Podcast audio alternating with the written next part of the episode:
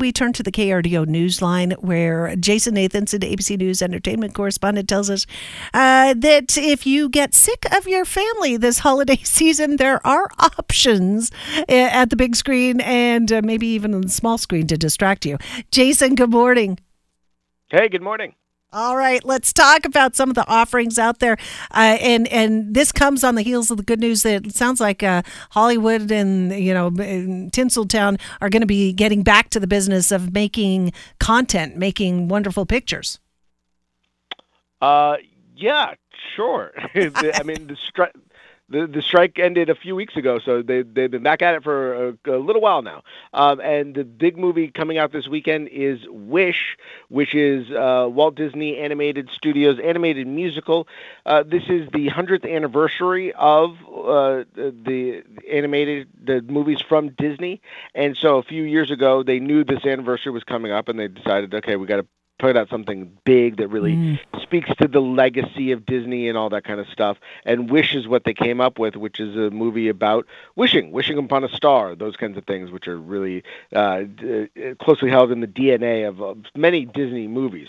You have Ariana DeBo- DeBose, who voices Asha, who's a teen, I think, um, who lives in the town of Rosas where it is an idyllic kind of paradise run by a king magnifico who is voiced by Chris Pine, and the king keeps everybody safe with his magic. All he requires of his people is that he gets their wish, their one true wish. He takes those from the people, keeps them safe, and also grants them every now and then. Um, but Asha's kind of starts to suspect something funny is going on and things start to take a little bit of a darker turn.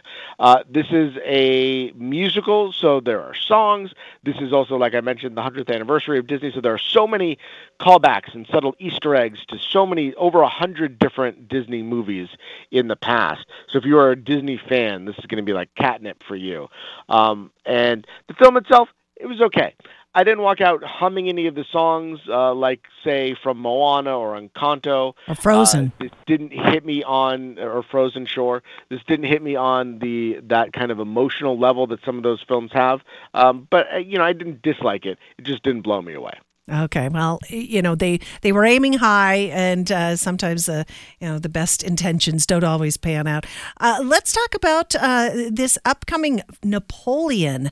I've seen the uh, teasers, the trailers on uh, various places. I think online mostly. Um, it, it looks very intriguing. What's the word? Yeah, this is the new film from Ridley Scott, who directed this. Uh, Joaquin Phoenix plays the title character of Napoleon. I didn't get a chance to see this, uh, but people, it, it's kind of getting mixed reviews. I think they thought this was going to be a big Oscar contender.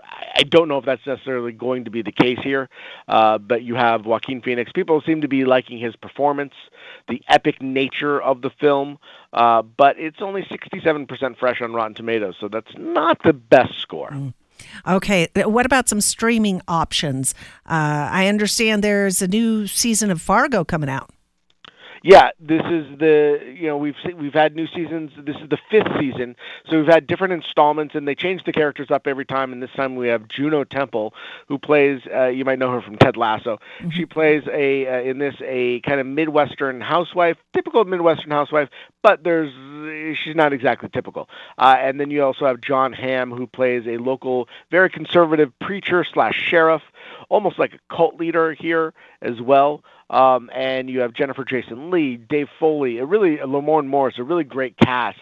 And the first two episodes were out yesterday on FX and are streaming today on Hulu. I have not I've kind of fallen off when it comes to the Fargo seasons.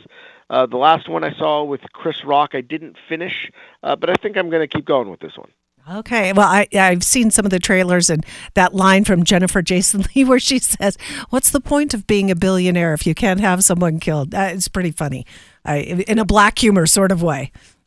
Yes. Yes. All right. Well, Jason, we hope you have a good Thanksgiving and thank you for bringing us up to date on some of the latest offerings. We appreciate it.